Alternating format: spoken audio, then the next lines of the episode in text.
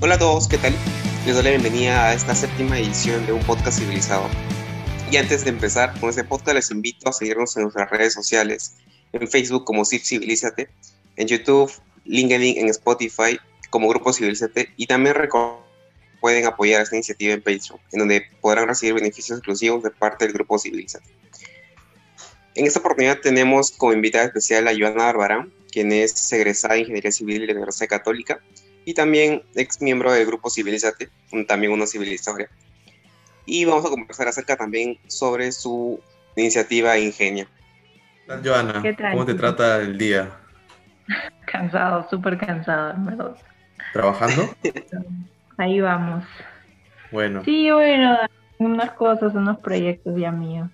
Qué genial, qué genial. Y, eso me, me, me, pone a pensar este, un poco acerca de, tu trayectoria. Saliendo de la universidad, ¿tú entraste más o menos en la universidad en qué año, Joana? Yo eh, ingresé el 2011. Soy 2011. 2011.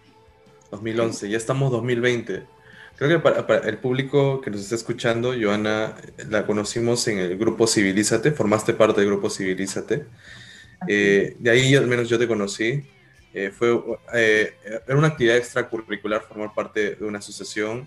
Salías ya parte del estándar, de, de, lo convencional, de ir a tu clase, sentarte, escuchar, aprobar tus prácticas y bueno, egresar, que era lo típico. Hacías cosas muy distintas. Entonces, me gustaría saber o que les cuentes tú al público un poco acerca de, de tu vida dentro de la universidad y, y, y qué te motivó a estudiar ingeniería civil, tal vez. Ok, ah, bueno, volviendo un poco, yendo un poco al tema de Civilízate. Civilízate fue una de las primeras asociaciones de ingeniería civil de la Cato, aparte de la de IC. De hecho, cuando nació Civilízate todavía no existía ninguna otra asociación, así que era muy interesante. Pero bueno, yo decidí estudiar ingeniería civil por mi papá, por la influencia de él, eh, porque principalmente yo como que había crecido teniendo estos pilares de mis padres mi papá es ingeniero, tengo tíos ingenieros y mi mamá es obstetriz, entonces ella trabaja en el tema de la salud y como que todo su entorno eran doctores, enfermeros y no me gustaba mucho la verdad ese tema, me parecía muy sacrificado tener una carrera orientada a la salud y me gustaba más lo que hacía mi papá. Me gustaba verlo haciendo sus planos, haciendo coordinaciones, yendo a obras, me mostraba sus fotos y mi papá es ingeniero de minas y también es ingeniero civil. Entonces... Dos carreras. Sí, entonces me, me, mostraba las muestras que sacaba, que lograba obtener cuando iba a la mina, y a mí me encantaba desde que era niño.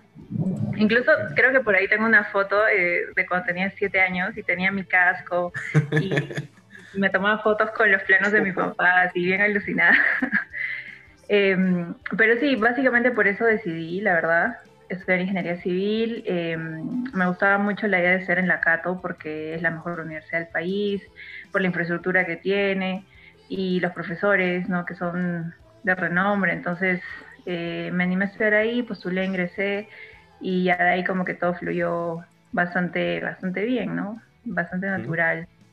Eh, ya cuando estaba en, cuando, en quinto ciclo, creo que sí, en quinto ciclo, el 2013, eh, decidí postular, bueno, no postular, había una convocatoria de una asociación para hacer una revista. Y todos los chicos que, todos los chicos que digamos estaban dentro de esta asociación, que eran pocos, eran mayores. Okay. Entonces, cuando yo estaba, claro, yo estaba en quinto ciclo, recién había pasado a facultad, yo no conocía a mucha gente y, me animé a ir a esta, a esta convocatoria. Y pues me gustó mucho las actividades que, que nos hicieron, que, que, nos hicieron, en las que nos hicieron participar, me gustó la manera en la que tenían esta visión de sacar una revista semestralmente y muchas otras metas que tenían por cumplir. Entonces me uní y ya ahí me quedé como tres años, creo, en Civilízate, haciendo una y otra cosa. Este, pero al final se volvió pues eh, una, una, de las, una de las actividades y una de las asociaciones más importantes de mi vida universitaria, porque pues hice muchas cosas ahí, aprendí muchas cosas, me desarrollé, eh, hice muchos buenos contactos y amigos que hasta ahora mantengo. Entonces, eh, yo diría que Civilízate es, una parte muy importante de mi, de mi vida. fue una parte muy, muy bonita. Sí. Y, y, y, sí, pues yo, yo, Paolo y yo hemos formado parte de SIP. Ahora no estamos tan involucrados en la parte de redacción, pero buscamos fomentar el, contenido mediante estos, estos podcasts. Y, y, es cierto, muchas de las personas que yo conocí en SIP ya eran mayores y eso te da otra visión. Usualmente cuando tú entras a la universidad, llegas con un, un pensamiento tal vez diría ligeramente infantil porque entramos en comparación con algunos otros países a la universidad muy jóvenes, 16, 17 años, ni siquiera tienes la mayoría de edad. Y el mundo que te presentan inclusive es una burbuja porque cuando tú sales de la universidad la realidad es otra. No es como que tener un título universitario o tener inclusive, no sé, pues algún contacto, un familiar cercano te garantice el éxito fuera de la universidad. Entonces, me gustaría conocer un poquito de, cuál era tu visión o cuál era la visión de Joana cuando estaba a punto de egresar, porque es, es una gran transición, es una etapa de, cambios, de miedos, de, cómo, cómo tú la abordaste, cómo la llevaste o qué ideas tenías. No sé si nos puedes decir un poco más. respecto a la carrera, ¿te refieres? Sí, la carrera, el, mundo profesional, ¿cuáles eran, tus expectativas al, al egresar? Bueno, pasa que, que, cuando, cuando estás en los últimos ciclos, ¿no? Conversas con tus amigos y, muchos como que ya han empezado a hacer prácticas y tienen una idea de lo que quieren hacer con su carrera, ¿no? O sea, una especialidad. Em, algunos, y algunos, como yo, eh, les gustan muchas cosas, eh, muchas, muchas ramas, muchas áreas. Entonces, eh, yo empecé, cuando yo salí de la universidad, a mí me gustaba mucho la parte ambiental, yo hice mi tesis en eso, mi asesor fue de Cajat y, y estaba como muy enfocada en ese tema. Me gustaba mucho, pero me gustaba, digamos, hasta donde yo conocía en ese momento, ¿no? Eh, después me tocó trabajar, empecé haciendo unas prácticas y luego me contrataron en una empresa de una consultora. Estaba yo en el área de transportes y ahí también como que aprendí mucho. Aprendí eh, sobre carreteras, no veía un poco de lo que era mecánica de suelos y era más supervisión. Entonces aprendía de procesos constructivos, de carreteras, mantenimientos y también me, me gustaba, pero pero valdría la pena decir que me desanimé de, seguir en ese rubro eh, por el mismo trabajo. Era, era muy demandante y hay muchos trabajos demandantes, pero quizás la cultura de, esta empresa no me, no, me, no me hacía sentir que yo podía crecer ahí, entonces yo decidí salir. Estuve en, en, otra empresa también haciendo un poco de estructuras, no me llegó a convencer del todo, también salí. Eh, luego estuve en otra empresa eh, eh, llamada Hilti, ¿no? Que, que, tiene como una parte comercial y tiene también una parte técnica. Entonces ahí también aprendí algunas cosas, pero de alguna manera también sentía que, que como que ya, ya podías llegar a aprender muchas cosas ahí, o digamos la mayoría de cosas, y ya de ahí todo era medio repetitivo. ¿no? Entonces eh, quizás un poco eh, el, tema de que siempre he buscado, me gustan los retos, definitivamente, eh, pero más que eso creo que me gusta siempre sentir que estoy aprendiendo, sentir que estoy creciendo, ¿no? Entonces, como cuando eso dejó de pasar, también cogí mis cosas y me fui a otra, empresa. ok. Sí, y, y, bueno, ya me quedé ahí. Eso es una empresa, es una consultora canadiense que, que trabaja en el rubro de la minería hace consultoría para minas y, se enfoca principalmente en la geotecnia. ¿no? O sea, hay varias áreas en la empresa, eh, las más importantes para la minería, en este caso serían la geotecnia y, em, y la hidráulica, hidrología. ¿no? Entonces yo estoy en la parte geotécnica y la verdad es que es, un rubro tan amplio que, que pues no sé, siento que... siento que nunca voy a terminar de aprender, ¿no? Y, y por un lado eso es muy bueno, hay muchos temas también en este rubro que, que digamos, están como empezando recién a investigarse, a entenderse y que, y que pucha, me, me, llama mucho la atención y yo como que estoy metida en eso, estoy metida en otras cosas, entonces de todas maneras en este rubro sí siento que, que me estoy desarrollando y que no estoy dejando de aprender. Y bueno, ya estoy ahí casi, no sé, casi dos años me parece. Entonces sí, fue, más o menos ese el rubro, pero eh, debo decir que es, es, muy complicado que, o sea, conocer a alguien que, que, desde la universidad te dice, sí, yo me quiero dedicar a esto y que efectivamente terminan dedicándose a eso, ¿no? Eh, depende de muchos factores y algunos de esos factores incluso son circunstanciales, como por ejemplo este tema de la pandemia, ¿no? Hay gente que, que pucha, ha estado bien en una chamba y por el tema de la coyuntura han tenido que salir o no sé, les han cortado el sueldo, entonces por buscar mejores oportunidades están migrando a otros, a otros rubros. Entonces es todo un tema, la verdad, pero creo que al final lo que cuenta es pues que, que te encuentres, que te encuentres en, en, una zona en la que tú sientas que estás bien, ¿no? que estás creciendo, que vaya con tus principios, con tu personalidad.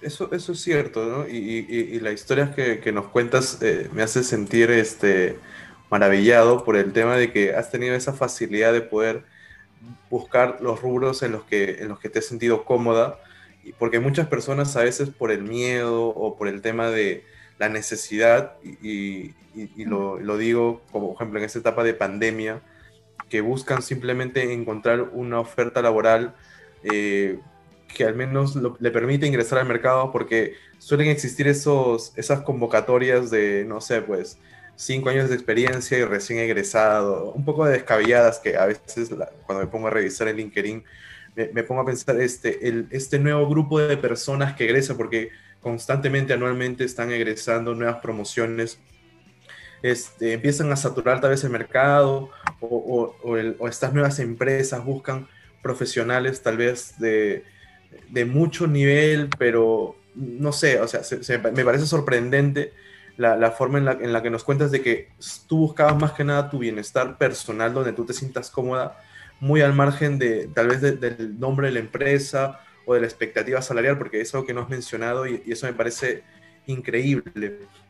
Pero eh, tú, que ahora que, ves esta, este, este estado de pandemia, eh, ¿qué le recomiendas a, los jóvenes tal vez que, exploren o, que exploten? ¿qué, ¿Qué habilidades crees que requieran para poder formar parte de esta nueva generación de ingenieros que están saliendo a, a causa del contexto? ¿Qué, ¿Qué les podrías decir a ellos? Bueno, una de las cosas que yo podría decir que a mí me ha servido mucho es eh, siempre ver con optimismo la situación, ¿no? En este caso, eh, está difícil la cosa, ¿no? Como, como decía, algunas personas eh, se han quedado sin empleo o están buscando nuevas oportunidades por un tema económico, entonces es importante definitivamente, o sea, no es algo que, que puedes dejar en segundo plano, de todas maneras es importante. Yo recomendaría de todas maneras buscar empresas que, que tengan una línea de carrera y que tengan, pues, que, que sean empresas que se que, que, realmente se preocupen por la gente con, las que, con los que trabajan, ¿no? por sus empleados, que, que pues muy aparte del tema económico, que les ofrezcan, no sé, de repente capacitaciones o cosas así que, que te permitan, como decía antes, crecer. Y, y, el, y en, el, en cuanto al tema personal, yo diría que es muy importante saber adaptarse a las cosas y pues vencer ese miedo, ¿no? O sea, yo también tenía miedo cuando, no sé, hace, hace un par de años este, quería cambiarme de rubro y decía, pero si me cambio ahorita, como que eh, me van a considerar como junior nuevamente, ¿no? Entonces, uh -huh. eh, como que tenía un conflicto interno de todas maneras, tenía miedo, pero decía, ¿no? O sea, que, o sea, si ahorita yo me quedo en este rubro, eh, que, que, que, de por sí ya no me, o sea, que ya siento que no estoy creciendo, ya no estoy avanzando, eh, ¿qué va a ser de mí unos años, no? Si ahorita me siento así, eh, en unos años probablemente me sienta peor y el dejar pasar más el tiempo en algo en lo que, no sé, que no te convence del todo, es aún peor para ti. Entonces, aunque tengas miedo, como que ve las cosas de, de, la manera más positiva, ¿no? O sea, yo tenía, ¿cuánto? 23 años y pues me decían como que no, todavía eres súper joven, como que cámbiate rubro nomás, ¿no? Entonces, eh, pues sí, tenía miedo y todo, pero, pero lo hice y de todas maneras la actitud eh, eh, positiva que tengas ante, ante la circunstancia que estés llevando como que te hace te hace de alguna manera sobrellevar mejor las cosas por más que al inicio no sea como tú quieres no al final siempre cuenta tu desempeño por eso es que por eso es que recomiendo recomiendo mucho buscar empresas que, que sí se preocupen por ti no por, por ti como empleado eh, porque cuando te ven desempeñándote bien, te, te, ofrecen mejores oportunidades y también es algo bueno para tu propio crecimiento, ¿no? Entonces yo diría eso, la actitud, la actitud es bastante. Qué bueno. Ahora, también un poco, conociendo un poco más decir lo que has estado avanzando ahora últimamente, sé que has estado muy atareada también con lo que viene a ser entrevistas y todo eso por la nueva iniciativa que has tenido. Entonces, quisiéramos que, que, nos comentes un poco acerca de cómo ha sido todo esto, cómo inició todo esto y cómo surgió y qué es lo que se viene de nuevo para esta iniciativa que has tenido, en realidad bastante sonada, bastante todo, en realidad me, me ha agradado mucho toda esta iniciativa que has tenido. Y quisiera que nos comentes un poco acerca de eso, Joana. Ok, a ver, eh, como ya les había comentado, yo he pasado por varios trabajos, por varias empresas, entonces eh, algo que yo siempre notaba y era bien común em, era ver pocas mujeres eh, en las áreas donde yo estaba, ¿no? Y más aún en áreas técnicas. Entonces, yo particularmente mm, siempre me he sentido muy cómoda trabajando con, chicos, como chicas. De hecho, creo que de la universidad tengo más amigos que amigas. Pero en, el tema laboral, netamente, pues nunca, nunca he sentido como una diferencia tan grande, ¿no? Entonces, yo nunca me sentía menos, tampoco me sentía más por ser chica en estos rubros. Em, pero sí notaba esta diferencia. ¿no? Entonces, eh, yo tenía como una pequeña costumbre desde que, desde que yo era practicante. Cuando iba a una empresa siempre trataba de hacer reuniones con el gerente o con la persona a cargo, ¿no? más allá de mi jefe. Porque siento que estas personas tienen mucho que aportarte y yo siempre buscaba que de alguna manera alguien me oriente, que me, cuente ¿no? su experiencia y, tener esa, esa, información. Entonces, em, un día me di cuenta que de todas las personas con las que yo había conversado eh, en todos mis trabajos desde que era practicante, todos eran hombres. Entonces se me hacía un poco, un poco extraño, ¿no? Y un día caí en la cuenta cuando estaba hablando con mi hermana este año, más o menos en, en, febrero, en marzo.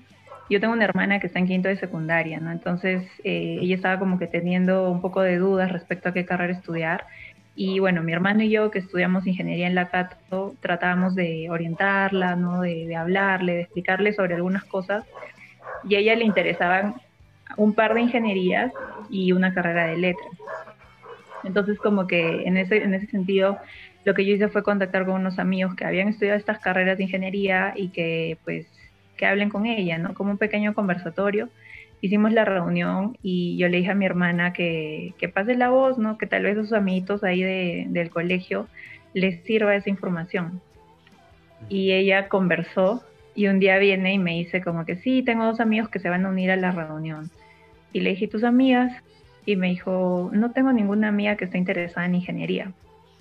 Y yo me quedé un poco sorprendida porque porque cuando yo estaba en el colegio, para mí era súper normal decir que yo quería estudiar ingeniería. O sea, es más, yo lo decía y como que, mm, o sea, realmente ahora que lo pienso, nunca me detuve a escuchar si alguien dijo algo bueno o algo malo. Entonces, nunca se me hizo raro, pero se me hizo raro que mi hermana me diga que no tenía amigas, que, o en todo caso no tienes amigas. sé. Entonces, hablé con ella y me dijo, sí, no sé por qué mis amigas no, no sé, recién hablo con ellas de eso y no, no están interesadas. O sea, la mayoría de mis amigas están interesadas en, ir a una carrera de marketing, de, administración, de derecho, ¿no? Entonces, bueno, se me hizo un poco extraño, pero me puse a recordar de cuando estaba en el colegio y, y, y en ese momento que me puse a pensar me di cuenta que efectivamente de la gente de mi promoción también han habido muy pocas chicas que han estudiado ingeniería y que efectivamente han terminado ingeniería y que ahora están ejerciendo ingeniería. Es más, podría decir que solamente conozco a una. Entonces, eh, eh, entonces me di cuenta que efectivamente pues yo era la, yo era la, la, que, la que no estaba viendo la realidad y que efectivamente la realidad era así. Y bueno, pues hablando un día con mi mejor amiga del colegio, le pregunté, que, si alguna vez se le había ocurrido estudiar ingeniería. Me dijo que sí, pero que la verdad ella pensaba que la ingeniería era solo para estar en campo y a ella le gustaba hacer investigación. Entonces yo desde que yo la conozco en el colegio, siempre ella había querido estudiar medicina en la Cayetano y efectivamente terminé estudiando medicina en la Cayetano, eres doctora y, y se me ocurrió preguntarle por qué en ingeniería, ¿no? Entonces me contó esto y, y, no es así, ¿no? O sea, realmente los que estamos en ingeniería sabemos que uno de los rubros eh, de la ingeniería es la investigación, o sea, investigación puedes hacer en cualquier, en cualquier carrera, realmente. Entonces, eh, averiguando un poco ya más en, internet, ¿no? Acerca de por qué hay, hay tan poca presencia de mujeres en ingeniería y cuáles son las causas raíz, porque pueden ser muchas cosas, ¿no? Pero ¿qué era lo más importante? Encontré un informe bien interesante que hizo Centrum, eh, asociado con otras instituciones, me parece, en donde de, de un informe como de 300 páginas, creo, hay una parte en donde te indican y te dicen cuáles son los principales factores por las que la gente, en general, chicos y chicas, no eligen las carreras de ingeniería. Y es principalmente por la falta de información o por la desinformación en el sentido de que tienes, em, tienes misconceptions, ¿no? Mala información. Entonces, eso, por ejemplo, fue lo que le pasó a mi amiga, ¿no? Que ella pensaba una cosa, pero en realidad es otra. Y, y, realmente te das cuenta que es así, porque si, si, tú te pones a recordar cómo veías tú en el colegio, no sé, la ingeniería civil o la ingeniería industrial, ¿qué pensabas?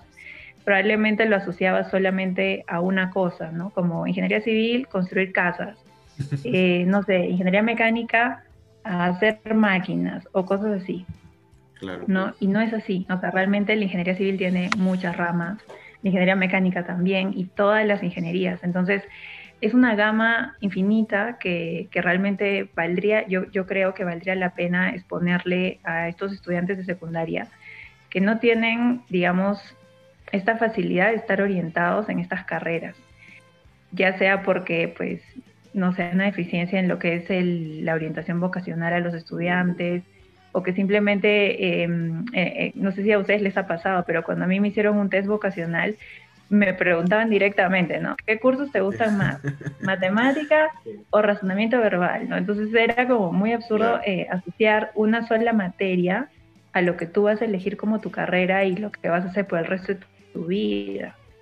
Entonces, yo diría que no vale mucho la pena escoger una carrera profesional cuando tienes 16 años basado solamente en los cursos que te gustan. Porque, por ejemplo, yo te digo ahora, yo hago geotecnia, pero yo no uso, yo no uso álgebra, yo no uso cálculo, o sea, tengo las nociones y para eso sirve la universidad, pero, pero digamos que no es algo del día a día. Entonces, ser bueno en un curso no necesariamente te indica que vas a ser un buen profesional y más aún si no conoces todas las especialidades que te tiene por ofrecer una carrera, ¿no? Entonces, Empezando por ahí eh, fue que mm, decidí hacer ingenia.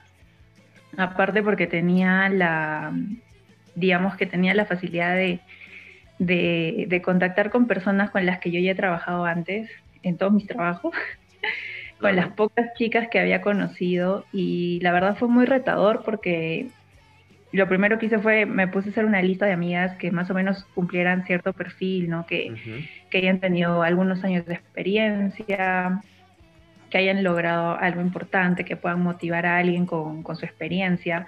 Algo como, como lo que yo más o menos buscaba cuando, cuando pedí estas entrevistas en cada trabajo al que yo iba. Entonces, cuando hice mi, mi lista de chicas, realmente me di cuenta que, por cada chica que yo tenía en mi lista que cumplía ese perfil, tenía cinco o siete amigos que cumplían con lo mismo. Entonces dije, con más ganas, no, sí, tengo que hacer eso, tengo que hacer eso. y, bueno, fue así que fui contactando a algunas personas. Sí, este, me, parece, me parece súper interesante cómo, cómo nace este proyecto de, del deseo o de, la, o de la propia curiosidad, ¿no? A veces hay cosas que, que parecen obvias, como lo mencionaste, pero, pero en realidad no las notamos o, tal vez no queremos verlas, ¿no? Como tú mencionaste el tema de, de, que en el salón de tu hermana habían, solo habían pocas personas o pocas, pocas chicas que querían estudiar ingeniería o alguna ingeniería. Y, y, luego tú haces una introspección y te das cuenta que, que, sí, en tu momento la situación era la misma y parece que no ha cambiado mucho eso. Y, estamos 2020 y, el, y, el, patrón se repite y se repite y se repite y se repite. Y, y la, y lo que mencionas acerca de la falta de conocimiento, la, la, falta de saber exactamente en qué, en qué va a desembocar tu carrera o, qué es lo que conlleva tener esa carrera. Me, lleva a pensar uno de que no hay, tal vez en, casa, algunos modelos o roles, porque usualmente lo que tú mencionas, ¿no? Tenías tu papá, que, que, es ingeniero civil, ingeniero minero, y te podía indicar más o menos hacia dónde iba el, asunto de ingeniería. Pero, ¿qué tal con esas, eh, esas chicas o esos chicos que están en casa y, sus, y sus, padres no, no tienen los roles de, del abanico de posibilidades que puede darte alguna otra carrera, no necesariamente la que ellos están llevando. Entonces, es cierto, lo que tú mencionas es, es una falta de exposición y es natural de que a una edad muy joven o muy tranquila no, no, puedas, no puedas tener todo el control sobre hacia dónde quieres enrumbar tu vida, inclusive a veces eliges una carrera por moda, ¿no? Es ese típico de, oye, ¿cuál es la carrera que da más dinero? y luego terminas estudiándola y, no, no, no, termina agradándote. Entonces sí nos falta conocer un poquito más el mercado o, pues, tener la curiosidad de, de, saber un poco más. Y creo que eso es lo bueno de, de la Cato, que, que, te permite tal vez tener estos dos años de estudios generales, donde tal vez te da un poquito de tiempo para, para poder conocer un poquito más acerca de hacia dónde va, va, va a converger todo esto, esto que estás haciendo y te da como que algo de tiempo para pensarlo. Pero en otros lugares no, es de frente, tú vas a esta, esta, carrera, o inclusive los padres a veces pueden ser un poco inquisitorios y te dicen, no, tú tienes que estudiar esto.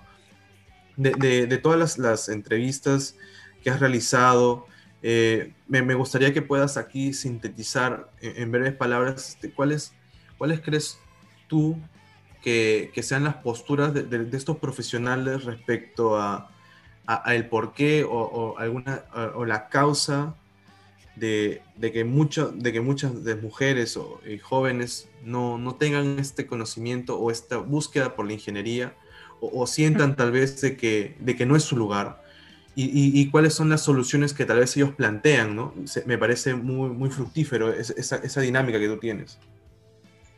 Sí, eh, como tú bien dices, eh, cuando tienes, cuando eres un adolescente, pues no sé, para mí un niño a los 16 años eligiendo una carrera, eh, es muy complicado ser aquello que, no conoces, ¿no? Entonces, si, tus padres pues son, no sé, administradores o abogados, pues por eso te vas a inclinar, ¿no? Así como me pasó a mí en el caso de mi papá. Entonces, yo creo que es importante exponer estos casos y, y la verdad es que de todas las entrevistas que he hecho, hay tantas historias detrás, tantas, o sea, en el caso de cada una de las chicas que fui entrevistando, cada una tenía gente que las apoyaba y gente que también de alguna manera las desalentaba por la, por la decisión que habían tomado, ¿no? O sea, habían casos en donde, por ejemplo, a una le decían, eh, pero ¿qué vas a estudiar este, ingeniería civil? Si es una carrera de hombres, vas a estar toda llena de barro, vas a tener que trabajar con, hombres que son toscos, ¿no? Eh, o incluso, recuerdo mucho la anécdota de, una ingeniera mecánica que entrevisté hace tiempo ya y, y me comentaba ella que cuando ella salió de la universidad, ella hacía muchas cosas, tenía muchos proyectos, entonces como que tenía recién unos años de experiencia, pero había hecho a la, a la par, aparte de su trabajo, otras actividades y proyectos independientes por su cuenta y con un equipo y así. Y un día la llaman de una empresa donde ella estaba postulando porque, porque simplemente querían entrevistarla en teoría, ¿no? y al final de la entrevista todas las personas que le entrevistaron eran hombres, ¿no? Ingenieros mecánicos. Le dicen que no la van a contratar porque pues ahí en la empresa todos son hombres, ¿no? Y que, y que solo querían conocerla porque su CV era impresionante. Entonces, es como, qué absurdo, ¿no? Mm. Pero yo creo, yo creo que eso en parte también está cambiando hoy en día eh, ya que también he tenido buenas, o sea, buenas eh, modelos, referentes, entrevistas a algunas chicas, ingenieras mecánicas también, que me han sabido manifestar que ahora más bien las chicas en esta carrera, por ejemplo, son más valoradas y son más requeridas por el campo laboral, em, en el sentido de que son respetadas, ¿no? Porque se conoce que, digamos, dentro de este rubro, de estas carreras, se piensa que es una carrera muy, que, que conlleva muchos retos, ¿no? Entonces, ver una chica que, que, a pesar de todo ha continuado la carrera y que, que ha sabido sabido dejar de lado los comentarios negativos, hacen que las valoren bastante. Entonces esta chica, por ejemplo, había una chica que me, que me decía, sí, la verdad, de todas las empresas a las que yo he postulado, en todas me han llamado y en todas me han querido contratar, que es algo pues muy bueno, ¿no? O sea, sí, de hecho. De hecho, ahora hace poco, mi hermano todavía estudia en, eh, mi hermano todavía está en la universidad, estudia ingeniería mecánica. Entonces, eh, ahora que las clases son virtuales, a veces yo paso por ahí, ¿no? Y escucho sus clases y, una vez escuché cuando un profesor tomaba lista y había una chica en el, en el salón, pues, y el profesor dice, oh, vaya, tenemos una chica, este, Pepita, este, ¿puedes presentarte, por favor? Okay, Entonces la chica como que se presentó y así, ¿no? Entonces como que te das cuenta que incluso en la recepción de, cómo te tratan los profesores o cómo, cómo, ellos tratan de hacerte sentir igual bienvenida, cómoda, ¿no? Mm. Eh, es algo bueno, es un progreso, ¿no? Ya no es como antes que, pucha, había gente mayor que no tomaba en cuenta tu opinión porque eras mujer, que lo he escuchado también en mis entrevistas, ¿no? Chicas que me decían, cuando yo era joven y era practicante, uy, yo de verdad que podía dar mil, mil, mil de mis opiniones, pero ninguna era escuchada, porque pues todos mis jefes eran varones y todos eran mayores, y ya me decían como que, como que ya, o sea, ya estás trabajando acá, ¿qué más quieres? ¿no? Ya no, no, no molestes, una cosa Claro, de hecho sí, justamente en unos podcasts pasados también entrevistamos sobre, este tema relacionado con a Paola, que justamente también conoces que es del, grupo Civilízate. Eh, bueno, nos comentaba también un poco esa experiencia de cómo pasó este, bueno, su etapa de, de estudiante de ingeniería eh, bueno, en realidad fue la entrevista, bueno, el podcast en realidad fue acerca sobre la mujer en la ingeniería civil, ¿no? En este caso fue su experiencia y todo eso en la universidad. Y bueno, también justamente recopilando con Tyro también y conmigo algunas experiencias que hemos tenido, también han habido tantos comentarios como buenos como malos y también se rescata mucho también el, el actuar que se está dando últimamente en, en diversas índoles, ¿no? Eh, lo que está su iniciativa que me parece bastante genial en la universidad hay muchas cosas que quizás no se estado tomando en cuenta, pero ahora quizás ya están mucho, este, se están valorando. Justamente muchos profesores también han hecho, quizás dentro de su, de su horario de, trabajo, de clase, que muchas veces es muy necesario para los alumnos en, algunos cursos que cada minuto cuenta, por así decirlo, para que les expliquen cualquier cosa. Se toman unos minutos de eso como para explicar y dar hasta a conocer estos temas, ¿no? Sea de cualquier, sea, de cualquier tema que justamente están ahora eh, tocándose muchos y, que, creo que es muy importante que se esté y que se incentive mucho más en realidad tanto no, y no solo en la Universidad Católica, ¿no? también en muchas otras universidades que son temas bastante importantes que todo joven no, consideramos eh, sea necesario que, que conozca, que los aplique y que sea bastante respetuoso durante toda su vida muy aparte también el tema de la mujer, también el tema de lo que vienen las carreras universitarias que quizás puedan tomar. Esto también es bastante importante desde inicios, porque a veces es muy importante que las personas, porque al fin, al fin y al cabo son carreras que va a hacer toda su vida, entonces es algo que justamente también, como repitiendo un poco con, con Diego Guimet en la anterior entrevista, que se planeaba hacer, por ejemplo, en lo que viene a ser ingeniería civil, un poco aplicar lo que viene a ser cada especialidad, como dar a conocer qué es lo que va a hacer cada uno y así pueda eh, desarrollarse un poco más, ¿no? Entonces, en ese sentido, creo que podríamos invitar a todos los profesores que quizás nos vayan a escuchar alguna vez que al menos se tomen un poco de su tiempo para tocar esos temas que son muy importantes y que se ha tocado quizás en su tiempo a otros profesores y que incentiven a más a profesores también a hacerlo. Creo que es bastante importante en realidad.